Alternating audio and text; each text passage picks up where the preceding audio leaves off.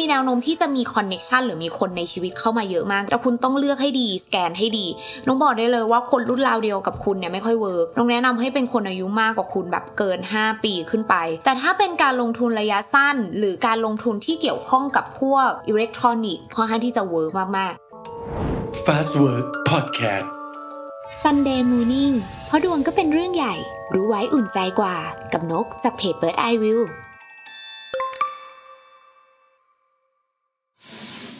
สวัสดีค่ะทุกคนยินดีต้อนรับทุกคนเข้าสู่ Sunday Morning นะคะเพราะดวงเป็นเรื่องใหญ่รู้ไว้อุ่นใจกว่านะคะกับหมอนกจากเพจ Bird Eye View นะคะหัวข้อในวันนี้นะคะจะเป็นหัวข้อที่ว่าด้วยเรื่องคนที่เกิดวันไหนที่ลงทุนในช่วงนี้เราเวิร์กมากๆปังมากๆนะคะเดี๋ยวเราจะมาดูกันงั้นเราไปเริ่มกันเลยดีกว่านะคะขอดูหน่อยซิคนที่เกิดวันไหนนะคะที่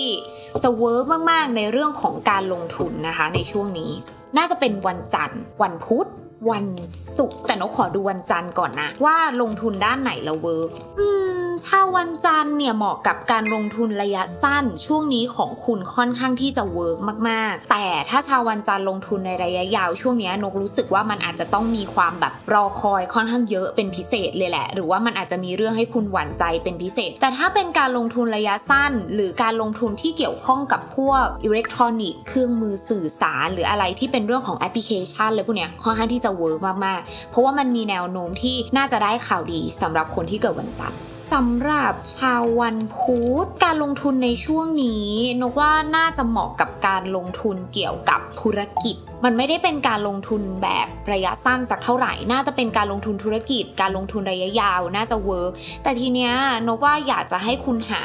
พาร์ทเนอร์หรือว่าหุ้นส่วนในเรื่องของการทำธุรกิจของคุณนะดีๆนิดนึงคุณมีแนวโน้มที่จะมีคอนเนคชั่นหรือมีคนในชีวิตเข้ามาเยอะมากเลยชาววันพุธแต่คุณต้องเลือกให้ดีสแกนให้ดีนกบอกได้เลยว่าคนรุ่นราวเดียวกับคุณเนี่ยไม่ค่อยเวิร์กนกแนะนำให้เป็นคนอายุมากกว่าคุณแบบเกินห้าปีขึ้นไปจะเวิร์กกับคุณมากๆเพราะว่าถ้าเป็นคนอายุน้อยแล้วก็คนอายุรุ่นราวเขาเดียวกันมันจะไม่ค่อยส่งเสริมกันสักเท่าไหร่จะมีเรื่องให้กระจุกกระจิกจะมีเรื่องให้เข้าใจผิดในการสื่อสารกันเรื่อยๆแล้วก็จะมีเรื่องให้เสียความรู้สึกด้วยต่อมานะคะก็คือชาววันศุกร์นั่นเอง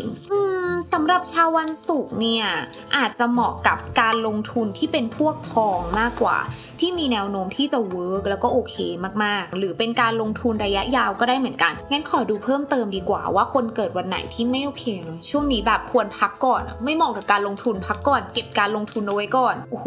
น่าจะเป็นคนที่เกิดวันพฤหัสในเรื่องของการลงทุนเหมือนสิ่งที่คุณคาดหวังไว้หรือสิ่งที่คุณคาดคิดไว้ในเรื่องของการลงทุนมันยังดูแบบไม่ได้เติบโตเท่าที่คุณคิดแถมในช่วงนี้เซนส์และสัญชาตญาณของคุณในเรื่องของการลงทุนมันดูแบบยังไม่ค่อยทำงานสักเท่าไหร่แต่ชาววันพฤหัสอาจจะเด่นมากๆนะสมมุติว่าแบบทำงานที่เป็นรายได้พิเศษรับจ็อบพิเศษทำฟรีแลนซ์หรืออะไรอย่างเงี้ยอันนี้เวิร์กคือรับงานมาแล้วทำเวิร์กโอเคมากแต่ถ้าสมมุติว่าคุณจะเอาเงินไปลงทุนช่วงนี้อันนี้นกยังไม่ค่อยแนะนำโอเคค่ะจบลงไปเป็นที่เรียบร้อยแล้วนะคะวันไหนลงทุนแล้วเป็นยังไงบ้างนะคะก็คอมเมนต์กันไว้หน่อยนะคะวันนี้นกต้องขอลาไปก่อนเดี๋ยวเราไปพบกันอีกครั้งกับ Sunday Morning นะคะวันนี้ไปแล้วสวัสดีค่ะบ๊ายบาย